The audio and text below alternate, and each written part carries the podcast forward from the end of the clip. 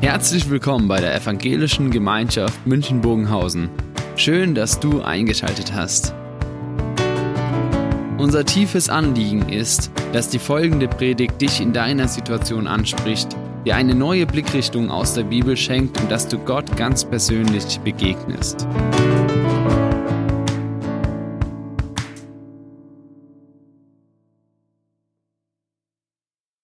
Ja, ich möchte euch heute gerne mitnehmen in die Welt. Wir werden in einigen Ländern vorbeikommen und anfangen möchte ich gerne, indem ich euch Richtung Kuba nehme, das Land in Lateinamerika.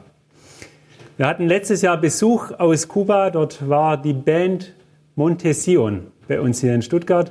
Fünf Kubaner, zwei Frauen, drei Männer, mit denen wir sechs Wochen in Deutschland unterwegs waren und Gemeinden besucht haben, beziehungsweise Veranstaltungen, und die dort als A Cappella-Band aus Kuba aufgetreten sind. Wenn man da sechs Wochen gemeinsam unterwegs ist, da lernt man sich schon ganz schön gut kennen. Und da waren fünf Leute, die zum ersten Mal überhaupt im Westen waren, die aus einem ganz anderen Umfeld kamen, auch aus ganz anderen Verhältnissen, als wir das hier in Deutschland kennen, und denen man so eine Freude, so eine Dankbarkeit, so eine Zufriedenheit, so einen tiefen Glauben und Vertrauen abgespürt hat und gemerkt hat, da ist ganz schön Volldampf dahinter. Und dann ist die andere Seite, wenn man mit ihnen spricht, und ich bin mit dem Richard, mit dem Leiter, immer wieder im Kontakt. Und dann erzählt er davon, dass es gerade mal wieder Hühnchenfleisch gab. Einmal in vier Wochen vielleicht, nach stundenlangem Anstehen. Oder dass die Zahnpasta, äh, die Zahn, Zahnbürsten ausgegangen sind. Es gibt keine Zahnbürsten aktuell mehr zu kaufen. Das sagte ich hätte nie gedacht, dass wir jemals wieder dahin kommen, dass wir keine Zahnbürsten mehr haben. Dass Seife ein Luxusgut ist. Dass er nachts um halb zwei aufsteht, um Benzin zu bekommen an der Tankstelle. Weil ihn irgendjemand anruft und sagt, hey, gerade gibt es an der an der Tankstelle, da könntest du eine Chance haben, dann stellt er sich nachts in die Schlange. Denn sie sind dort, trotz dieser Umstände und Herausforderungen, dort in Kuba auch weiter unterwegs als Band. Ganzen, Im ganzen Land besuchen dort Gemeinde und Gottesdienste, evangelisieren und ja, machen einfach durch ihre Musik, durch ihre Verkündigung, nehmen sie die Gemeinden so mit hinein in, in das Evangelium, in das, was wir von Jesus her, von seinem Wort her kennen. Und als wir mit der Band hier in Deutschland unterwegs waren und auch jetzt, wenn ich mit denen im Kontakt bin, dann schreiben sie immer La Familia, meine Familie. Oder wenn sie irgendwo aufgetreten sind, liebe Familie. Und haben damit so dieses Fenster in diesen weltweiten Horizont geöffnet. Ihr seid Teil einer weltweiten Familie, auch hier in Deutschland. Und deshalb mein Thema heute, deine Familie ist größer als du denkst. Darum soll es heute gehen in unserem Gottesdienst. Deine Familie ist größer, als du denkst. Vielleicht gerade in einer Zeit, wo wir wieder herausgefordert sind, uns zu fragen, wie machen wir denn das jetzt mit der Familie dieses Jahr an Weihnachten? Wir haben bei uns in der Familie äh, die Situation, dass wir einen Geburtstag haben am 25. Dezember. Und normalerweise ist bei uns immer große Familienfeier an Weihnachten. Da ist immer ganz schön was los. Und jetzt sind wir plötzlich gefordert, uns zu überlegen, wie machen wir das denn jetzt? Wie gestalten wir Weihnachten überhaupt? Und so, so wird es uns allen irgendwie gehen, uns alle wird es irgendwie betreffen, dass wir uns überlegen, Mensch, wie machen wir denn das mit unserer Familie? Und da ist zum einen der Blick nach innen, in unsere Familien hinein, in unseren Alltag hinein, in unser Leben hinein. Und ich möchte heute aber bewusst auch nochmal so einen anderen Blick mitbringen, so einen Blick nach außen, so einen Blick in diese weltweite Familie Jesu das uns vielleicht an der einen oder anderen Stelle dann auch nochmal hilft einzuordnen, Menschen, in welchen Umständen leben denn wir und in welchen Umständen leben unsere geistlichen Familienmitglieder weltweit. Und ich denke, das geht sogar schon los außerhalb unserer, unseres direkten Umfeldes. Ich denke oft an die Älteren in unserer Gesellschaft, wenn ich mit da manchen zu tun habe. Auch manchmal mit, mit Singles, mit Alleinstehenden und mit ihnen im Gespräch bin, wie sie unter der aktuellen Situation leiden. Und dann strahlt mitten hinein die Weihnachtshoffnung. Mitten hinein in diese aktuelle Weltenlage, mitten hinein strahlt Jesus, der Sohn Gottes, der in die Welt gekommen ist. Und was ist das nicht für eine wunderbar großartige Botschaft, die wir haben und die wir bewusst mit in diese Advents- und Weihnachtszeit hineintragen dürfen.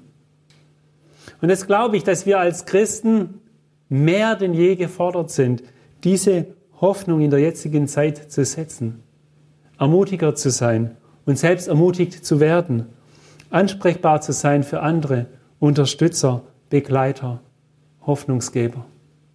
Ich habe uns einen Predigtext mitgebracht aus Römer 8.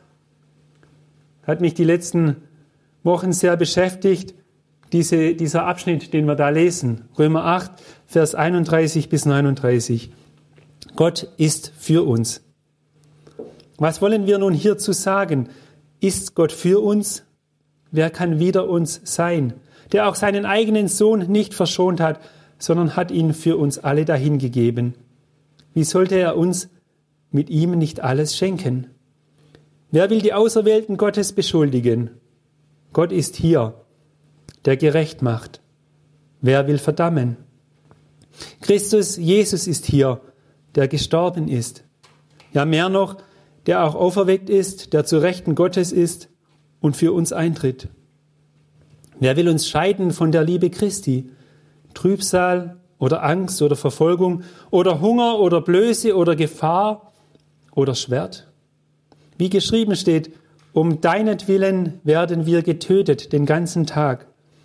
Wir sind geachtet wie Schlachtschafe. Aber in dem allen überwinden wir weit durch den, der uns geliebt hat.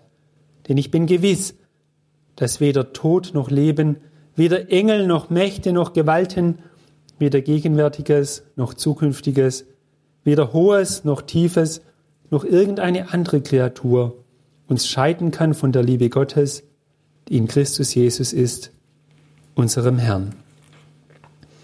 Lieber Herr Jesus, ich danke dir für, für dein lebendiges Wort. Und ich lade dich ein und bitte dich darum, dass du vollmächtig unter uns wirkst und zu uns sprichst. Amen. Deine Familie ist größer als du denkst. Das ist die Überschrift, die ich gewählt habe. Und diese Familie, die ist auch in Äthiopien. Und da möchte ich uns schon mitnehmen in das nächste Land. Äthiopien, ein Land, das uns zurzeit auch in den Medien beschäftigt. Ich durfte schon mehrfach nach Äthiopien reisen und dieses wunderschöne Land besuchen. Ein Land mit circa 110 Millionen Einwohnern. Etwa 50 Prozent dort sind Christen. Die eine Kirchenbewegung, die ich da besuchen durfte, die haben 10.000 Gemeinden, 10 Millionen Mitglieder. Und das sind erweckte Gemeinden, das sind lebendige Gemeinden, Bibelgemeinden, Gebetsgemeinden, missionarische Gemeinden. Das haut einen von den Socken, wenn man das dort erlebt, wie da was los ist. Und dann blickt man gerade aber nicht so sehr nach Mittel- und Südäthiopien, wo viele Christen eben leben, sondern mehr auch in den Norden, in die Tigray-Region. Wir haben es in den Medien mitverfolgen können, wie dort die Situation eskaliert und herausgefordert ist. In der Tigray-Region, wo es eben eine paramilitärische Gruppe gab, die gegen die Regierungstruppen gekämpft hat, die sich unabhängig erklären wollten. In der ganzen Region und wo jetzt die Regierung eben dagegen vorgegangen ist. Die Region ist eine, eine christliche Provinz. Die erste Kirche des Landes wurde dort gebaut. Und als wir in diesem, ich mich mit diesem Konflikt dort beschäftigt habe und ich mich mit Äthiopien beschäftigt habe, dann wurde ich irgendwie auch über diese Zeit ein Stück weit dankbar über die vielen Jahre, in denen wir als Hilfe für Brüder mit den einheimischen Geschwistern genau dort in der Tigray-Region arbeiten durften. Indem wir dazu beitragen dürften, dass Bibelübersetzung angefertigt werden konnte und das Wort Gottes verteilt wurde. Es ist was ganz Wunderbares passiert, genau dort in dieser Tigray-Region. Und zwar gab es einen Aufbruch innerhalb der koptischen Kirche, innerhalb der orthodoxen. Und unsere Geschwister, mit denen wir zusammenarbeiten, die hatten die Möglichkeit, dort Priester auszubilden im Wort Gottes, ihnen Bibellehre zu geben. Und da ist es zu einer Erweckung gekommen. Und in all der Krise, wo jetzt Tausende von Menschen über die Grenze in den Sudan fliehen, wo Häuser zerstört werden, manches zusammenbricht, Da bin ich darüber dankbar geworden, dass die Menschen dort die Möglichkeit hatten, die Hoffnung in Jesus kennenzulernen. Dass die Menschen die Möglichkeit hatten, dort mit Gottes Wort Begegnung zu haben. Denn das hat bleibenden Wert. Ich bin der festen Überzeugung, dass Gottes Wort nicht leer zurückkommt, dass es eine Kraft hat zur Veränderung, eine Kraft hat, die Halt gibt, die Hoffnung gibt in aller Unsicherheit und Hoffnungslosigkeit der aktuellen Situation dort. Die Kommunikationswege zurzeit sind abgeschnitten. Man hat kaum die Möglichkeit, dort überhaupt mit Leuten in Kontakt zu stehen. Das Internet liegt brach, die Telefonleitungen sind gesperrt. Man weiß gar nicht so ganz genau, was da passiert. Sind mit einem Kirchenverbund in Kontakt und der Kirchenpräsident von dort hat geschrieben, Gegenwärtig hat der Kirchenverband ein landesweites Fasten und Gebet für den Frieden angekündigt und durchgeführt. Die Gläubigen beten immer noch für den Frieden individuell und kollektiv. Gegenwärtig ist unsere Hoffnung allein auf Gott gerichtet. Wir bitten die Christen in der ganzen Welt, für unser Land zu beten. Und dazu möchte ich uns einladen, dass wir mitbeten für Äthiopien, das, so manche schon sagen, das könnte wie so ein Jugoslawien werden, das auseinanderbricht und in so einen Flickenteppich wird, oder dass es weiter eskaliert und zum Krieg kommt und sich das weiter ausweitet, dass wir einfach mitbeten für die Menschen dort und gleichzeitig aber auch eine Dankbarkeit darüber haben dürfen, über das, was dort schon an Wort Gottes ausgeteilt wurde. Ich komme zurück hierher nach München, versuche immer wieder, uns auch hier in München mit reinzunehmen, hier in der Müllstraße und es herunterbrechen auf uns, zu uns und uns fragen, wo darf uns diese Hoffnung, diese Weihnachtshoffnung, die wir in Jesus haben, wo darf uns das wieder ganz neu groß werden? Und wo dürfen wir dazu beitragen, dass andere diese Hoffnung groß wird, gerade jetzt in dieser Weihnachtszeit, wo wir darüber nachdenken und das feiern, dass Jesus geboren ist dort im Stall von Bethlehem. Ich durfte gestern schon einen kleinen Clip sehen von dem, was hier am Entstehen ist in diesem Adventskalender ähm, und in der Vorbereitung auch auf die Weihnachtsfeier. Und doch bleibt es nicht bei diesem niedlichen Baby, dort gewickelt in Windeln in der Krippe liegen. Es bleibt nicht bei dieser Ausstellung von diesem wunderbaren, schönen Szene dort, sondern das Leben von Jesus hat ja eine dramatische Wendung genommen. Und das ist das, was wir auch im Predigtext lesen. Christus Jesus ist hier, der gestorben ist, mehr noch, der auch auferweckt ist, der zur Rechten Gottes ist und für uns eintritt. Und da ist Jesus am Kreuz gestorben, er hat sein Blut vergossen und Gott sei Dank ist es damit nicht geblieben, sondern er ist auferstanden und tritt jetzt als Fürsprecher für uns ein vor Gott. Und wenn jetzt alle von der Corona-Krise reden, dann möchte ich dem gerne entgegenhalten und sagen, die Krise, die wir haben in der Welt, ist noch viel größer. Und das ist die Krise, dass ganz viele Menschen keine Beziehung zu Gott haben, keine Beziehung zu Jesus haben. Und das ist eine ganz wunderbare Einladung, die uns da auch ausgesprochen wird, gerade jetzt in dieser Zeit. Da möchte ich uns diesen Jesus groß machen, mitten in diese weltweite Krise hinein, mitten in alle Unsicherheit, die wir darüber empfinden. Dass wir einen Jesus haben, der uns Halt gibt, der uns Hoffnung gibt, der uns Frieden gibt. Und dass das Menschen weltweit erleben. Dass das die Menschen in Kuba und in Äthiopien erleben. Und jetzt nehme ich uns mit nach Venezuela. Denn auch da dürfen sie das ganz konkret erleben. Nochmal, Lateinamerika. Ich habe gesprochen mit dem Elier, er ist der Kirchenpräsident von den, der Baptistenbewegung dort verantwortlich für, für 700 Gemeinden in Venezuela. Und als ich mit ihm im Gespräch war, dann sagt er, wir haben viele Probleme in dem Land. Das eine, das sind die politischen Probleme, die wir haben. 20 Jahre Sozialismus. Es gibt ein paar Reiche, ganz, ganz viele Arme, keine Mittelschicht. Früher war Venezuela ein reiches Land. Und heute haben wir in Venezuela die Situation, dass das Land, das mehr Öl besitzt als jede Nation der Erde, aber keine Fördertechnik hat. Es ist sogar schwer, dort überhaupt an Benzin zu kommen. Es gibt eine wirtschaftliche Krise, Hyperinflation 2019, 7000 Prozent sind die Preise gestiegen.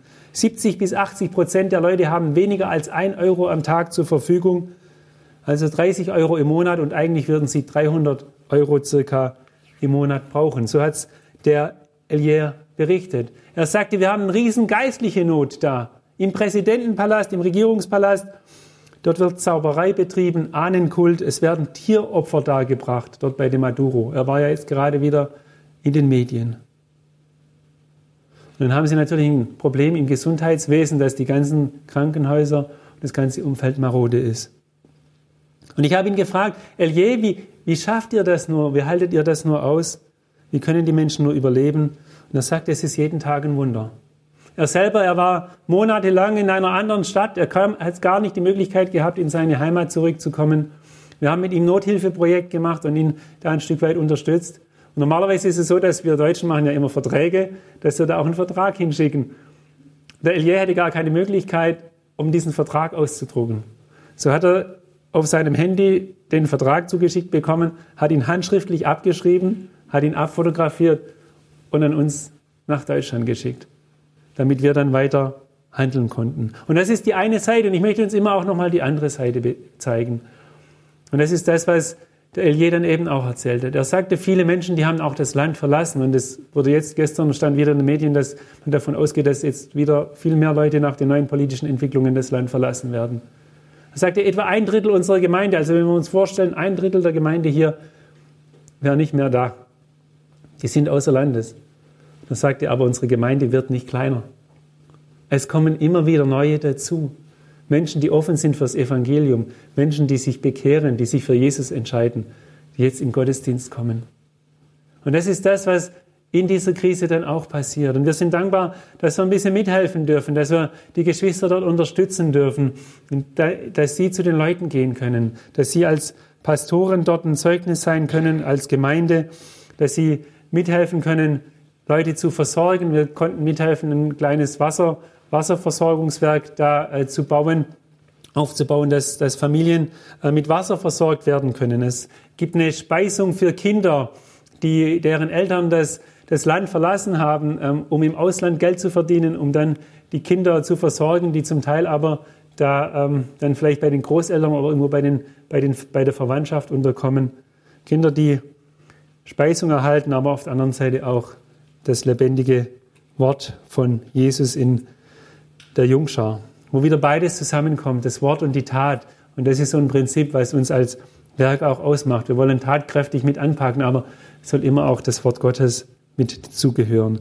Dort, wo Familien zerrissen werden, erhalten Kinder neuen Halt, erhalten Kinder eine neue Hoffnung.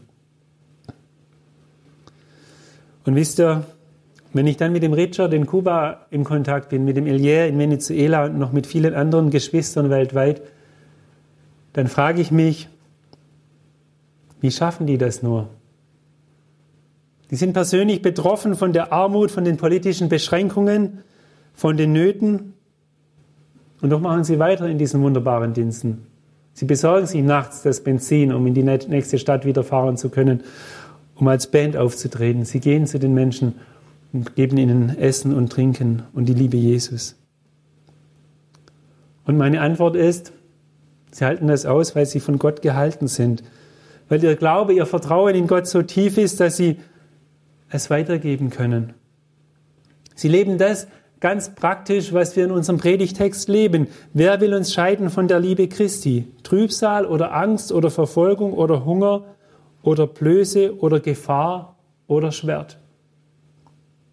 Und da möchte ich uns zurufen, nichts, auch diese ganze aktuelle Pandemiegeschichte, nichts kann uns scheiden von der Liebe Christi, unserem Herrn.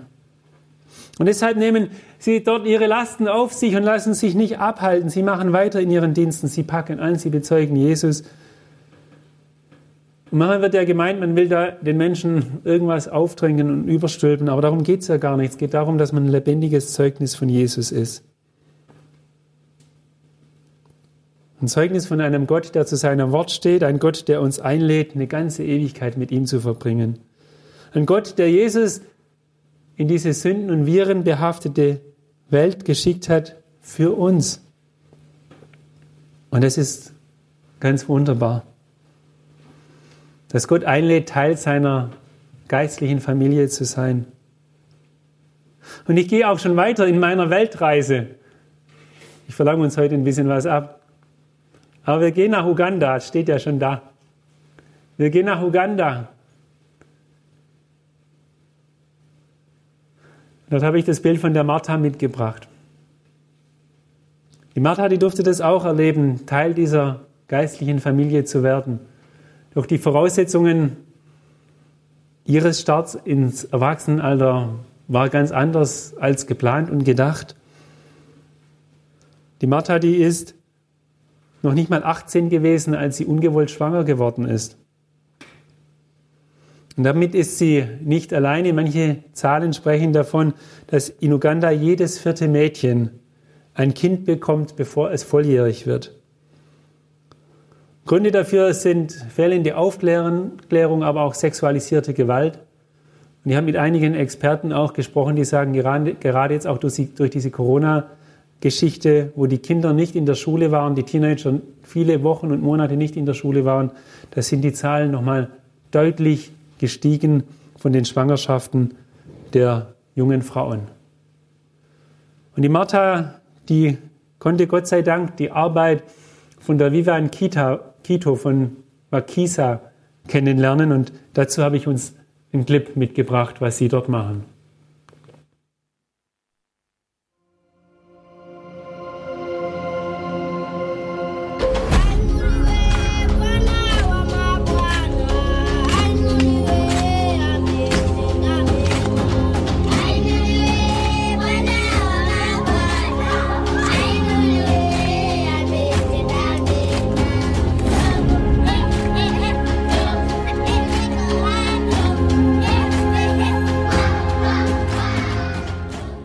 Wakisa, the name is my maiden name. I'm Vivian Wakisa Kitio, and Wakisa means mercy. So, as a Christian, I thought with the people I'm working with, we should show mercy and love and care to young girls with unplanned pregnancies, and these are from the ages of 12 to 19. Currently, Wakisa is still receiving girls from all over the country. It is in our African culture where a girl who is pregnant and not married will never stay under the same roof with especially the father. So the rejects are here, the school dropouts are here, and they come and find peace and solace and shelter in this place. While they are here, they learn tailoring, cookery, candle making, they do urban agriculture, they do crafts and they're offered counseling. Right now, we have an English class going on. We have seen a number of girls who have been, you know, like they've lost hope even after having their babies. And Wakisa Ministries has taken it upon them, uh, you know, ourselves to take those girls back to school. Right now, we have some three girls in the university. After giving birth, God helped me. Immediately, I got a sponsor from Wakisa Ministries. I went back to school immediately. They continued paying for me up to when I reached campus. I'm now in my final year doing tourism and hospitality management at Mbeje University. My prayer request is that, you know, for these girls to adapt as quickly as possible so they can make the most out of Wakisa. They can make the most out of the vocational classes, out of the life skills classes, out of the counseling sessions. The faster they adapt, the better it is for them.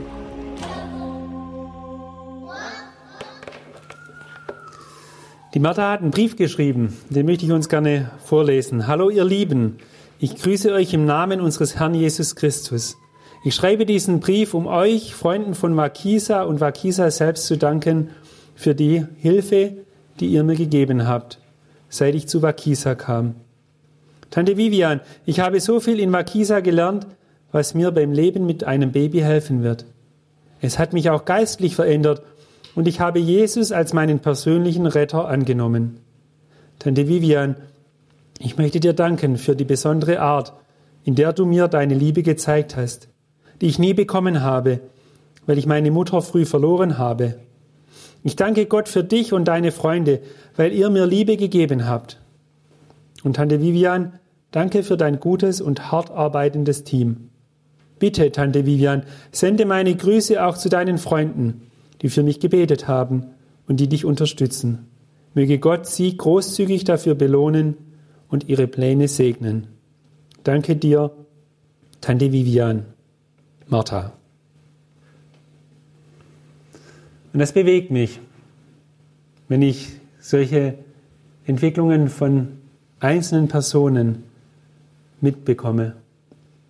Wenn ich sehe, wie Jesus durch diese Arbeit von Makisa in Uganda so einzelne junge Frauen anspricht.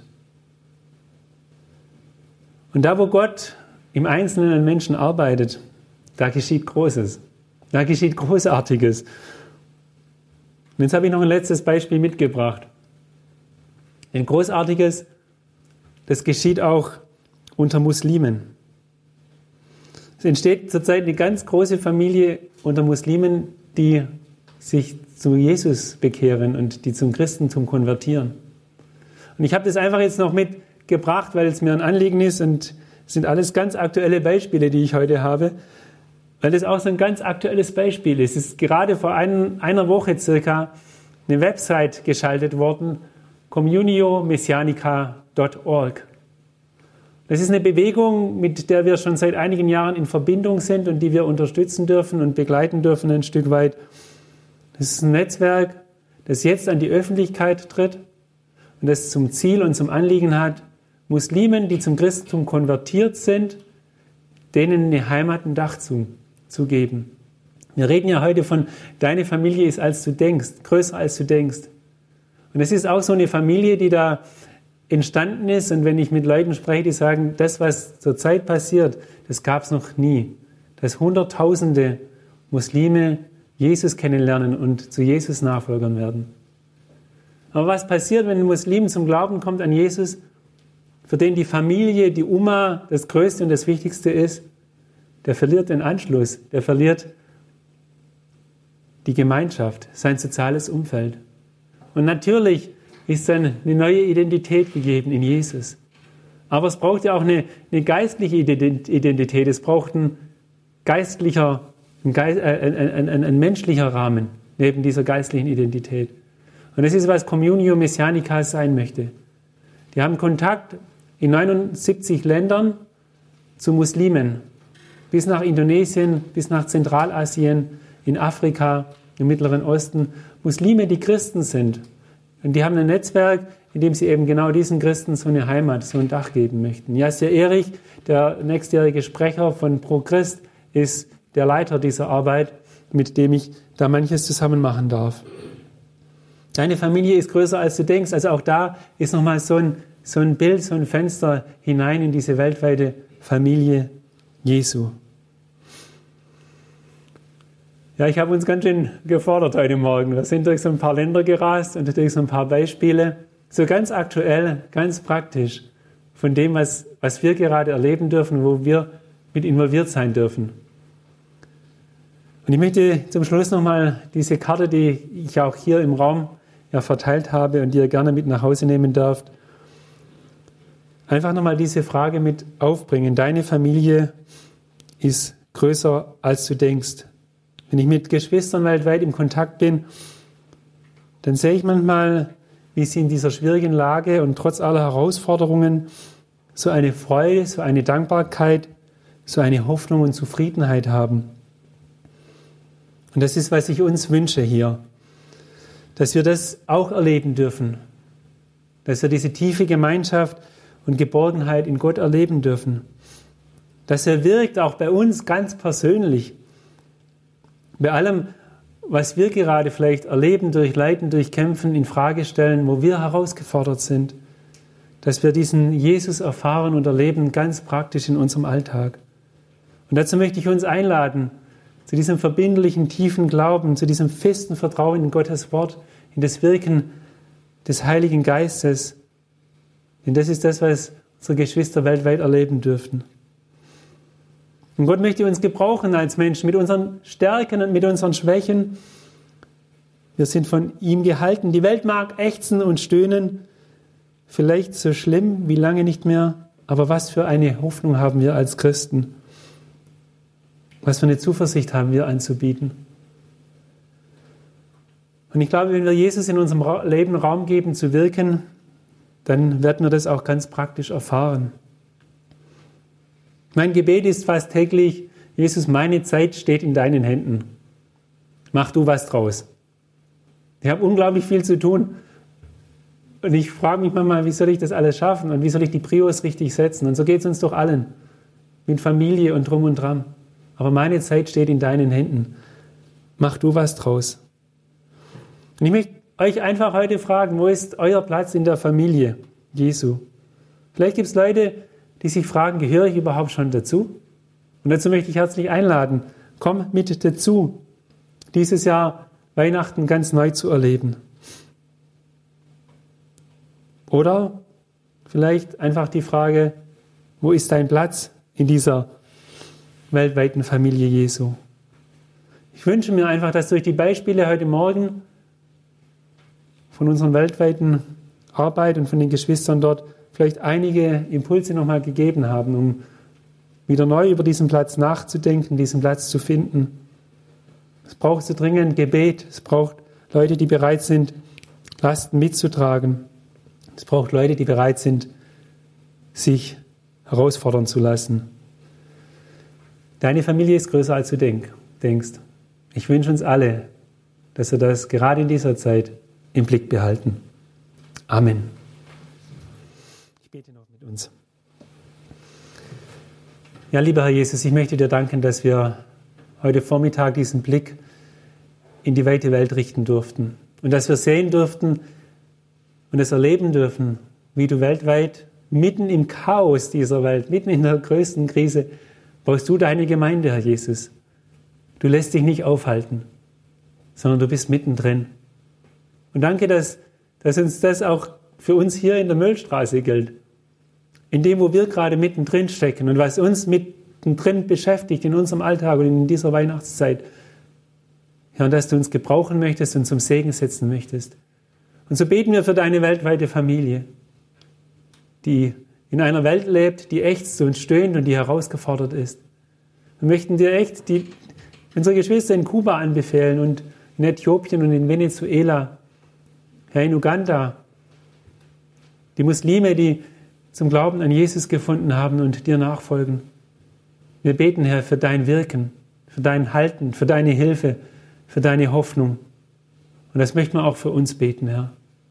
Dass wir das gestärkt und getragen und ermutigt aus diesem Gottesdienst mitnehmen dürfen. Dass es da einen lebendigen Jesus gibt, der wirkt, der handelt, der real ist, der in unser Leben hineinspricht und der aus unserem Leben was macht.